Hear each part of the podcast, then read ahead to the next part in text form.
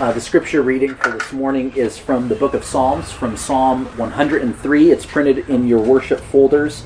Uh, you can read, you can follow along there, and I'm going to read that. And why don't we stand together uh, out of uh, reverence and honor for the Word of God? Psalm 103. Bless the Lord, O my soul, and all that is within me. Bless his holy name.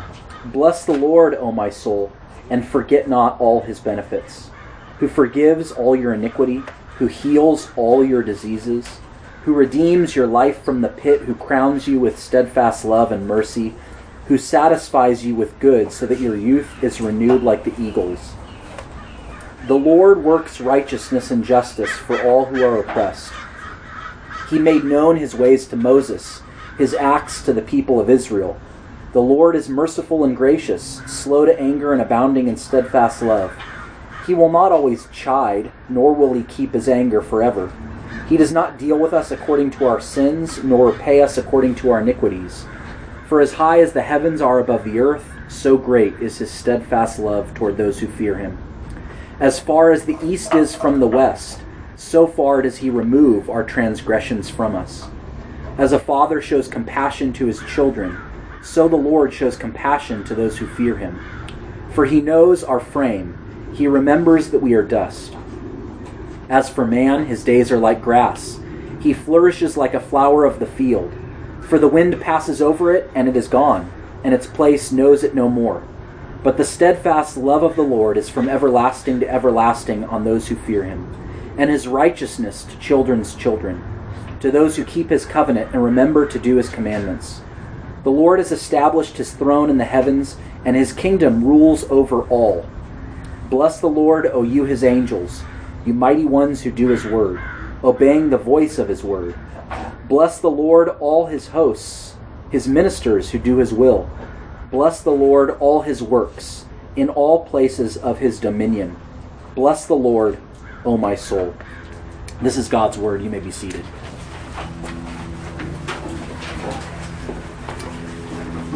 Well, in February, we have been going through a series uh, on knowing God. A.W. Tozer was a, uh, a spiritual writer. Uh, wasn't a perfect guy, but uh, he at least had this line that I really like. And he says, What comes into our minds when we think about God is the most important thing about us. Let that kind of sink in for a moment. What what we what comes into our minds when we consider God, when we think about God, is the most important thing about us. Not not what school we graduated from or our academic credentials, not uh, what zip code you live in, uh, not even what family you came from, uh, not who you voted for, but what you think about God is the most important thing about you. It's the most important thing about you. Knowing God, knowing the real God, the God of the Bible. Uh, and as, as, I said last week, that's important for a number of reasons, but it's important on a practical level, on sort of a day in, day out level, because oftentimes our souls, our hearts, our minds are overwhelmed. They get hijacked by things like bitterness or worry and anxiety or fear uh, our souls, our minds, our hearts get hijacked by anger uh, and aggression. And in in all of those situations, um, what is maybe not the the primary thing, but at least part of that, part of our reaction when we're overwhelmed by bitterness or envy or anger, is is uh, an active forgetting about God. We're forgetting something about God's character, about his attributes, about who he really is. Uh, and there may be some of you today who you you know that you know that there are things about God that you forget. And there may be others of you who uh, you never really knew God. You didn't grow up necessarily going to church, or you haven't really been engaged with the Bible, and so you don't really know the real God. And so that's why we're going through uh, this sermon series. And what we're what we did last week, what we will be doing this week and in the next couple of weeks, is using the book of Psalms in the Old Testament to guide those reflections, uh, to draw our minds and our hearts closer to what the real God is like. There's a number of places in, in Scripture that we could go to learn about God, about His character. But the Psalms, what I find interesting, what I find compelling about them, is uh, that they deal with a, a, a, real person's experience as they are grappling with things like fear, uh, as they're grappling with um, with kind of a maybe some sometimes a state of depression, or people are attacking them and being critical of them. And what the poet, oftentimes in the Psalms, will do is use what he knows about God and apply it to his own situation. And so the Psalms not only just invite us to study God, but they invite us, they compel us, they, uh, they encourage us to sing to God, uh, to, to cry out to God, knowing that He will hear us. Uh, so this morning we're looking at Psalm 103. It's uh, maybe if you grew up in the church, there were particular lines or stanzas that stood out to you. Uh, it's it's kind of a well-known psalm. Uh, you may have heard it before, or maybe this is your first time hearing it. But I want to look at I want to look at this poem, this psalm, under really just two short headings this morning. First, I want us to see in Psalm 103 our neediness, and then I want us, secondly, to see God's benefits. So we're going to look at our our needy our neediness and God's and God's benefits. Uh, we are needy people. Um, if you read any sort of dating advice columns or uh, sort of romance advice columns online, um, you prob- you probably won't come across any that sit, that sort of encourage you to be uh, be honest and open with someone you're interested in romantically about your neediness. That's not where uh, our culture tends to go in terms of let's just be upfront with our neediness. And yet, what's interesting I find is in the Bible is that the Bible is full of stories and poems and passages in the Scripture that point out our neediness. And there are several places in this psalm, particularly and throughout Scripture, that say that we are needy in, in, in, in, in several very important ways. And the first one is that you and I are frail. We are frail creatures, we're frail people. You see that in verses 15 and 16. As for man, or as for people, as for the human race, his days are like grass. He flourishes like a flower of the field. For the wind passes over it, and it is gone, and its place knows it no more. What the poet is saying is that your life, being born, growing up, going to school, getting a job, perhaps getting married, raising kids, aging and growing old, your life is a blip. It's like the grass of the field. It's here today and it's gone tomorrow. Uh, that's sort of a maybe not a super encouraging thought on a Valentine's Day weekend, but that's what the psalmist says. And then in verse 14, he says, You're dust.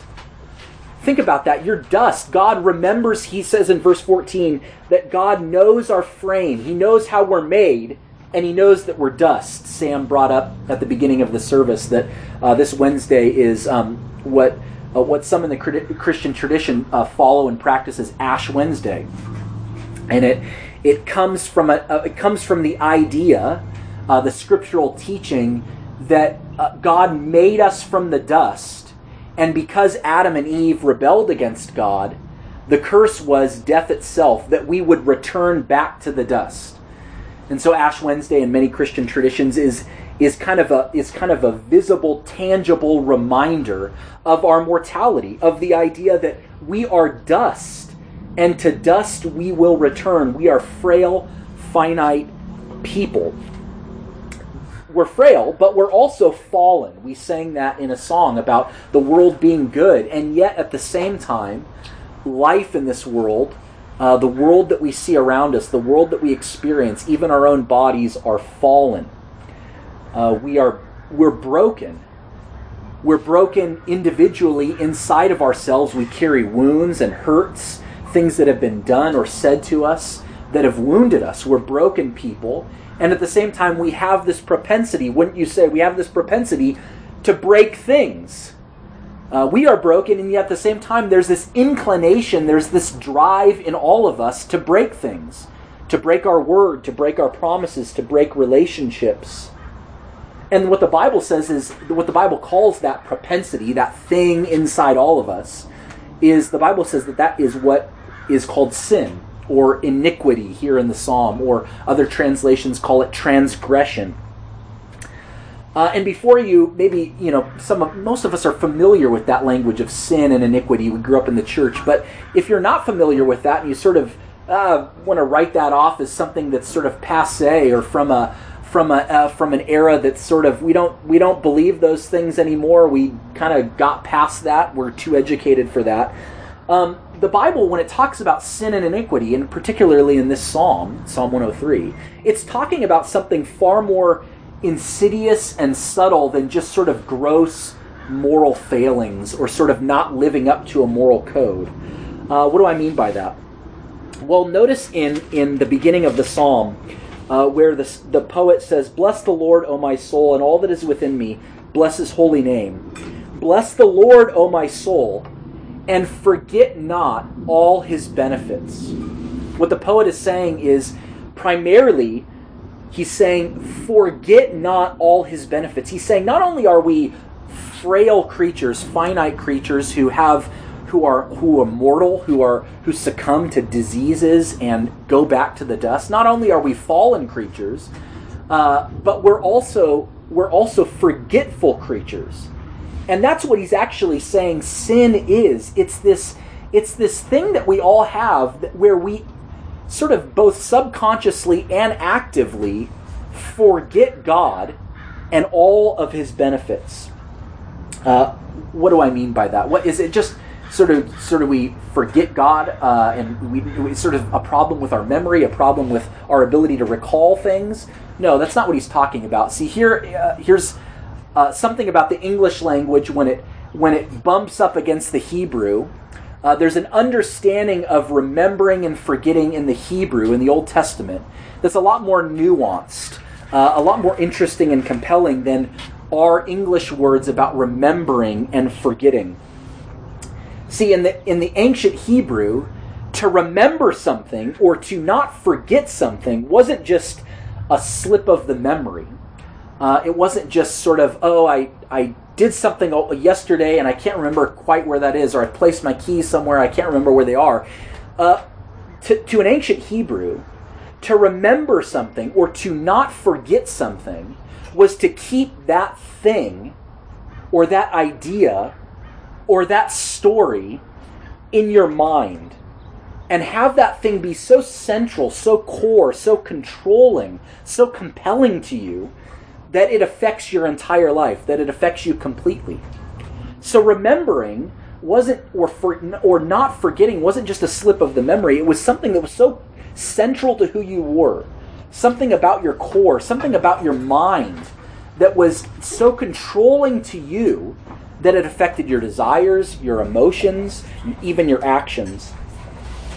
Um, so you get this language all throughout the scriptures uh, you, you hear uh, in, in many places in the scriptures that God will remember your sins no more.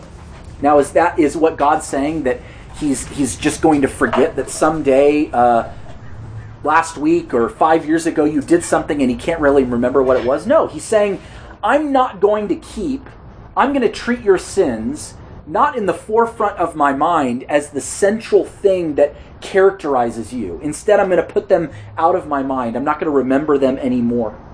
Or think about that verse in verse 14 where he said where the poet says, God knows our frame, he remembers that we are dust. Is it that God has forgotten uh, how he created us, how he made us out of the dust of the earth? No. What he's saying is God is going to have in his mind uh, there's going to be something so controlling about uh, how he views you that he is going to take compassion on you. He's going to have mercy on you because he remembers where you came from. And that's how he's going to treat you and interact with you. Uh, you have in the Old Testament, in books like Deuteronomy and Joshua in the Old Testament, uh, the, the nation of Israel, if you know the stories, was delivered out of Egypt, out of slavery in Egypt. They travel many miles to the promised land uh, to the land that God had gifted them. And over the course of their journey, God at various places tells them to build a monument out of stones. He says, take a, you know, a pile of rocks and, and uh, build a monument there uh, so that you might not forget that I did something for you here. Now, is it the case that God is just telling them to uh, not forget it as if they would lose it out of their mind? He's saying, no. But what I want you to do is keep that, that moment, my interactions with you, my faithfulness to you, so central, so, so uh, part of the core of your mind that it controls all of your behavior.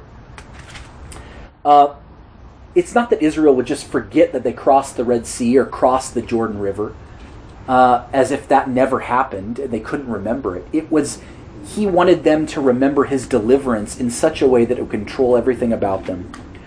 Uh, and that was true in the Old Testament, but it's also true in the New Testament. In the in the in a short letter uh, written by the Apostle Peter in Second Peter chapter one, uh, Peter's writing about a number of virtues, a number of things that we might say as followers of Jesus Christ we would want to see reflected in our life um, things like knowledge and self control and steadfastness and godliness and affection for one another.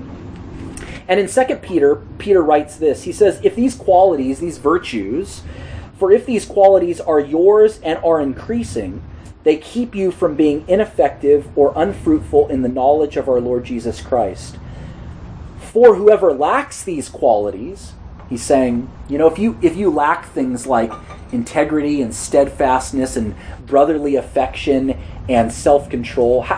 What's, what's going on there? He says if you lack these qualities, uh, that person is nearsighted and blind, having forgotten that he was cleansed from his former sins. See, there's that, there's that language again that Peter is using. It's the Old Testament language of it's not as if you and I, as followers of Jesus, if you're a believer in Jesus, it's not as if you've and somehow it's it's been erased or slipped your mind that you've been forgiven of your sins. What Peter's saying is that you're not keeping the forgiveness of your sins, the gospel of Jesus Christ in the forefront of your thinking. It's not the controlling, compelling core conviction motivating your entire life. And he's saying if you want to grow, you need to have the gospel of Jesus, the forgiveness of your sins, the fact that you've been cleansed, driving your thinking. Now, it's also this whole idea of us being forgetful and not remembering is also something that's it's it's sort of subconscious at the same time it's also active. Uh, in the book of Romans, in Romans chapter 1, Paul's writing uh, to a church, and he's saying, you know what? Because of sin, we have this, uh, this forgetfulness of this ability to not remember the Lord's goodness and who He is in such a way that it's active in our life. We tend to suppress God's truth uh, in unrighteousness. We tend to push away actively. It's not just that we sort of subconsciously uh, slip away from remembering God, it's that we actively do this. This is part of how sin works in our hearts. It wants to suppress the truth of God. Uh, it wants to do away with God. It wants to lean on our own understanding. That's why, when God was speaking to the Israelites in the Old Testament, he said, Remember when you come into the promised land. Remember that it was I who did all of these things for you. Otherwise, you'll go proud, you'll grow content in your own success, and you will begin to suppress the truth the, the truth about me, the truth about you, uh, and you won't live lives that are in step uh, with my deliverance, uh, with who I am as your covenant God and maker. So we are needy creatures. We're frail, we're fallen, and we are forgetful. We are the kinds of people who who focus our minds and our attentions on things other than God. Uh, we tend to place our confidence in ourselves or in how well we're doing or how we've made it or not made it and God is saying, "Look, you are you are needy people." And you need a God who can take care of you, a God who can bless you. And that's what the psalmist is doing. He's saying, Forget not all his benefits. So, what are the benefits? Where does this poet focus his mind? And he focuses his mind on God's mercy. He focuses his mind on this central attribute and characteristic of the Lord uh, it's mercy in this translation. In other translations, it's God's compassion. Uh, it's one of the central features about the God of the Bible that he's compassionate, that he's merciful. Uh, that's that's the repetition that you see over and over again in Psalm 103. If you want to know what an Old Testament poet, what they thought of as central, you look at how they use their language, and three times this word for mercy or compassion is repeated in verse 4 who redeems your life from the pit, who crowns you with steadfast love and mercy. In verse 8, the Lord is merciful. In verse 13, as a father shows compassion to his children, so the Lord shows compassion to those who fear him. I'm going to give you a little lesson in Hebrew. The Hebrew word there is rakum.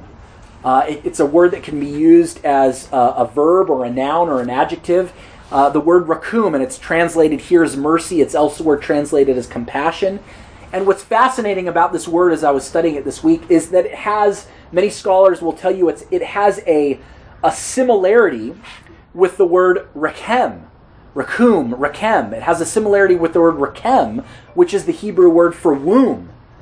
Uh, the womb, uh, rakem, was something that was core to a person. It was something out of which life uh, came. And those two words, I don't think it's I don't think it's just a coincidence that those two words are related in their root. Uh, because what compassion is, what mercy is, is when someone is deeply stirred, deeply moved, it's a, de- it's a, it's a very emotional word to describe someone, how they view another person or another situation. And what the poet in Psalm 100, 103 is saying is God is surprisingly, astoundingly, shockingly, deeply moved, emotionally stirred by our neediness. Uh, so think about this word. I want to dwell on this word mercy or compassion for the next few minutes. There's a to kind of give you a better a, a, a, a better understanding of what this word entails. But in 1 Kings three, there's a story uh, about King Solomon, and there's two mothers who come to King Solomon, and they have a lawsuit, and they say what happened. What happened is both of them were, had small children, small infants, and in the course of an evening, uh, one of these infants died, and the other infant was alive. And these two women came to King Solomon and said. Um, they were essentially had a legal suit against one another because one of the mothers was saying uh, that the child is still living is mine, and the other mother was saying, no, the child that's still living is mine. And they were having this debate about whose child died and whose child was still alive. And what King Solomon did was he said, in sort of this um, sort of morbid, sort of shocking way, is, well, here's how we're going to decide uh, how we're going to resolve this lawsuit. He said, take the child that's still living and divide that child in half, cut that child in half, and give half to the one mother and the other half to the other mother. It's sort of morbid and gross. And yet, what happened is the, the mother whose child it actually was appealed to King Solomon and said, Don't do that. And the Hebrew word that's used is uh, that mother was deeply stirred. She was emotionally moved. She was, uh, she was rakumim. Uh, she was filled with compassion and mercy for the, for the child. And King Solomon knew in that moment who the real mother was. It was the one who was deeply stirred, the one who was uh, deeply moved by the neediness, the vulnerability, the weakness of that child. In the book of Nehemiah in the, in, in the Old Testament, uh, there's a moment where the nation of Israel is, uh, Nehemiah uh, is, is, is directing Israel's attention and saying, Remember who God is. And he's saying that over the course of many years, there were periods in Israel's life where they rebelled against God, where they turned their back on God. And, and over and over again, they would be delivered into the hands of their enemies and oppressors. And yet they would cry out to God, and how would God respond? He would listen to their cry, and he would be filled with this word, rakum. He would be filled with mercy. He would be filled with abundant compassion. He would hear their cry. He would hear people in their neediness, and he would respond. There's a compelling passage in, uh, in Isaiah the prophet uh, where Israel is, um, this comes towards the end of Isaiah in Isaiah 49. Um, and Israel as a nation is, is thinking that God has forgotten them. Their city is destroyed, the temple lies in ruins. And Israel says this They said, The Lord has forsaken me, my Lord has forgotten me. And this is how God responds. He says, Can a woman forget her nursing child? That she should have no compassion, there's that word, mercy, no mercy, no compassion on the son of her womb? Even these may forget. Even a child, even if a child nursing with her mother, even if that mother were to forget her child, yet I will not forget you. Behold, I have engraved you on the palms of my hands. Your walls, your city, are continually before me. What's God saying in that passage? He's saying in Psalm 103 and Isaiah 49 and Nehemiah 9, he's saying that he's a God who is deeply moved. He's emotionally stirred by our neediness. And that should be an amazing comfort to you. Uh, in whatever station of life that you're in. I know that, that, even as we just prayed a few moments ago, there are many of you facing um, chronic health conditions. Uh, you're facing immense bodily suffering. Uh, you're facing neediness on a level that you feel every single day. And what God is saying to you in Psalm 103 is he hears that. He is deeply moved. He is emotionally stirred by your neediness. If you're the kind of person also that is, uh, you feel like you're engaged in the same mistakes, the same sin over and over and over again, and you can't get out of that you feel addicted to certain things. You feel like you are just entangled in a mess of your own mistakes, your own shame, secrets that you're harboring from other people. Then you should go back to the pages of Scripture that over and over again say it's not the moral character, it's not the moral quality of a person that God listens to, it's their neediness. Whether they're frail or finite or fallen and sinful, God says, I have compassion on you. I hear you. I'm moved towards you. In fact, it's your neediness. It's your it's it's your need that God is driven to. Driven to help, driven to fill. That's another thing about uh, this word rakum in the Old Testament. It's not just that God is deeply stirred, it's that he actually does things. Uh, he acts decisively to remedy your neediness, to fix your neediness, to fill your neediness. Uh, it's interesting, you know, that um, I don't know if you've ever had this, but, you know, it, something happens in your life, uh, you go through an illness, someone in your family dies, sort of tragedy sets into your life, and uh, what is something that, you know, people often sometimes say to you that you sort of say, they'll say this on a national level as well, something bad will happen, some tragedy in the nation, and it will sort of it, they'll say our thoughts and our prayers are with you right? And i think that's a that's an appropriate thing. I think people are drawn to that language in times of both personal or national tragedy. Uh, and it's important. Prayer does the bible teaches does change things. It does matter. Uh, and yet i'm always i'm always intrigued by that the, the thoughts our thoughts and prayers are with you. I think it's a well-meaning statement, and this it's, it's or at the same time, my cynical self says, you know what? Your thoughts don't really do anything for me, right? Uh, in the loss of a loved one, uh, when your life is falling apart, someone's thoughts don't really do anything for me. Is it is it just enough that God is emo- emotionally moved, has some deep thoughts about you? Well, the Bible says it's it doesn't stop there. Uh, but God acts, He does things to fix your situation. This is why throughout Scripture, you see it in Psalm 103, you see it out throughout the, the book of Psalms, that God's compassion, His mercy, is also goes hand in hand with His the way that He deals with your sin. So in Psalm 51, the psalmist says, he cries out to the Lord and he says, According to your steadfast love, according to your compassion, your rakum, according to your mercy, blot out my transgressions.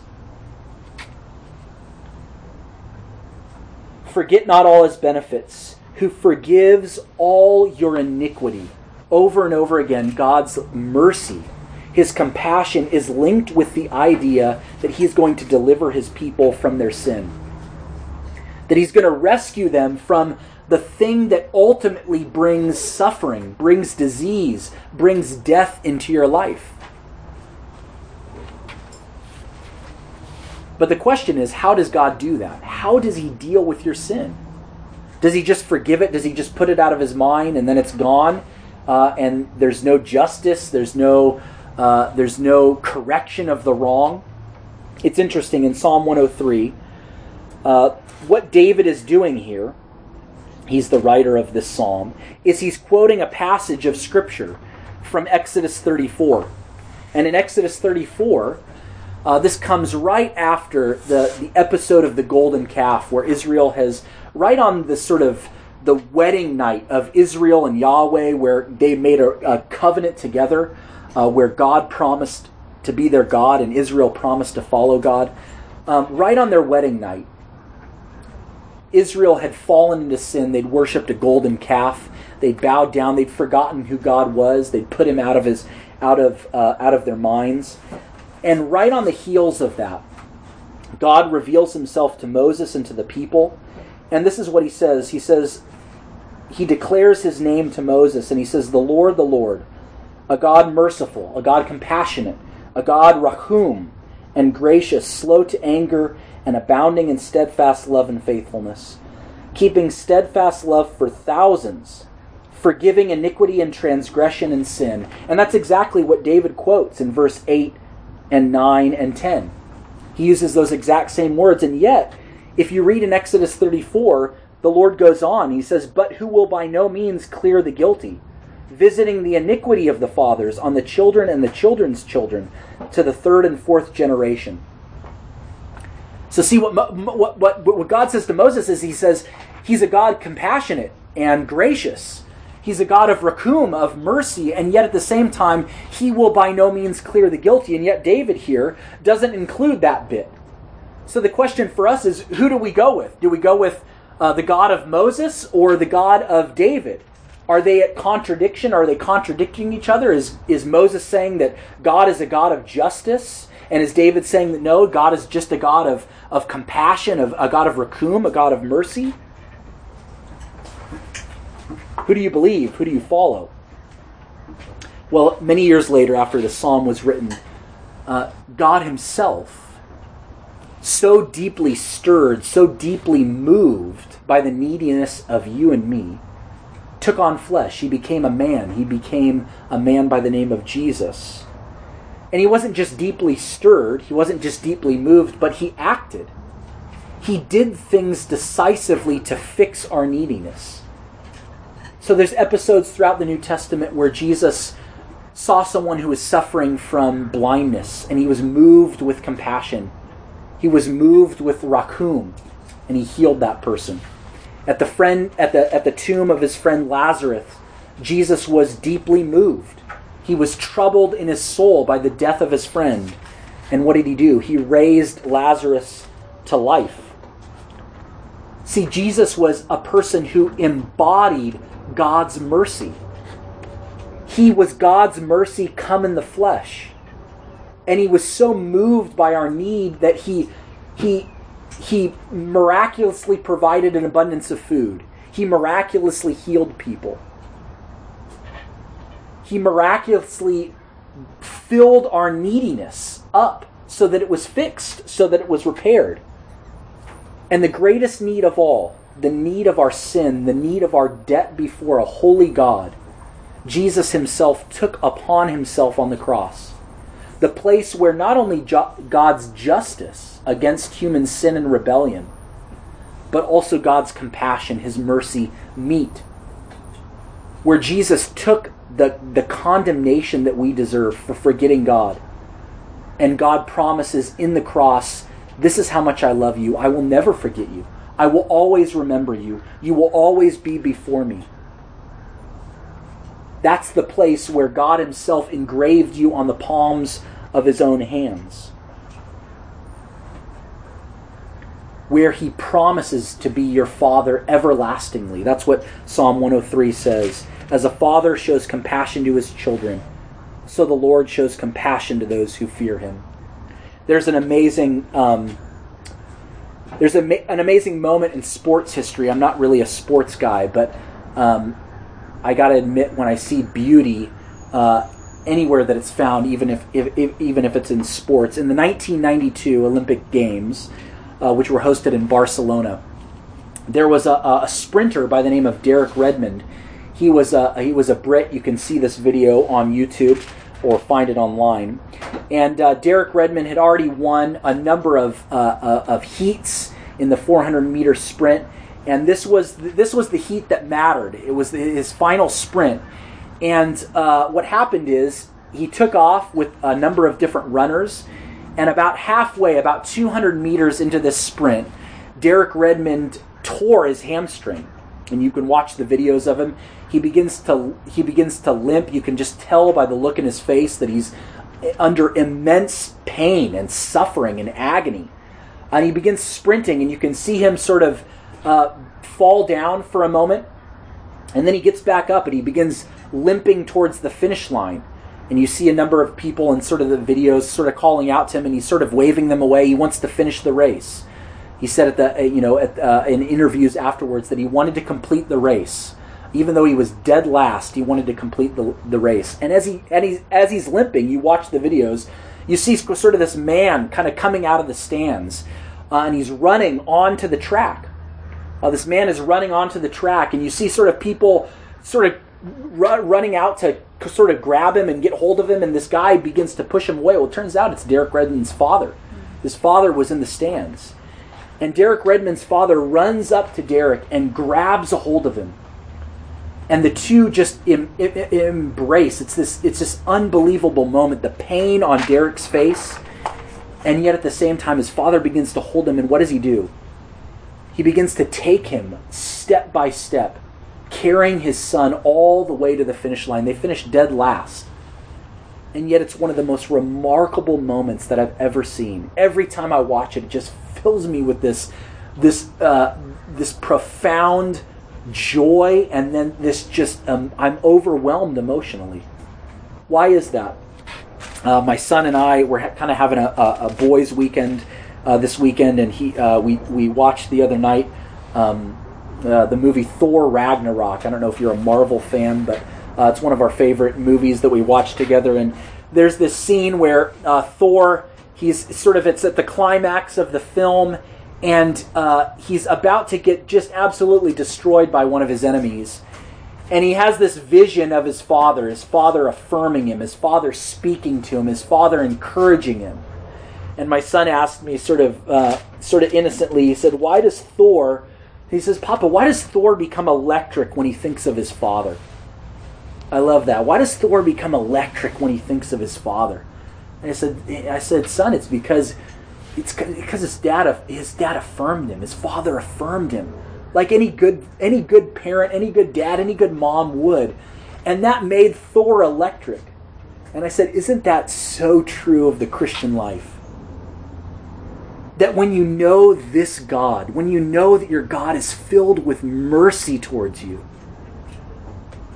when he looks at you not because of your performance or how well you've lived or how well you're doing in the Christian life, but because of his own son Jesus. When he looks at you like that, your whole life should just be electric.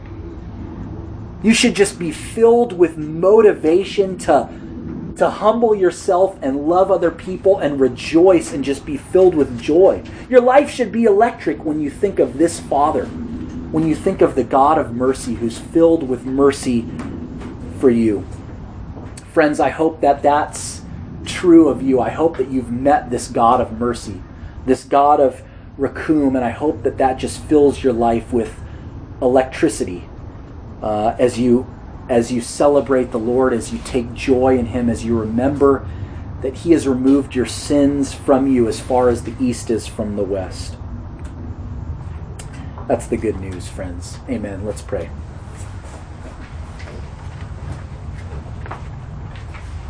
Heavenly Father, good parents are filled with compassion, they're filled with mercy for their kids. Uh, those of us who are parents uh, know that, and yet we're astounded because we know that uh, in the same way that parents look at their kids uh, and are filled with compassion, that's just a small taste of the way that you delight and take joy in us. Father, our hearts are astounded by that. We almost have no words to describe that reality. And so we fall before you uh, filled with worship, filled with joy, knowing that this was accomplished on our behalf by Jesus, the one who was so deeply stirred, so moved by our neediness, that he took on flesh, he lived a perfect life, and died the death that we deserve so that you would never forget us, so that you would never forsake us, so that you would always remember us, not counting our sins against us but instead crowning us with steadfast love and mercy. We thank you for this gospel. We thank you for this good news. May it fill our hearts with electric joy, uh, electric gratitude for all that you've done for us in your Son. It's in His name that we pray. Amen.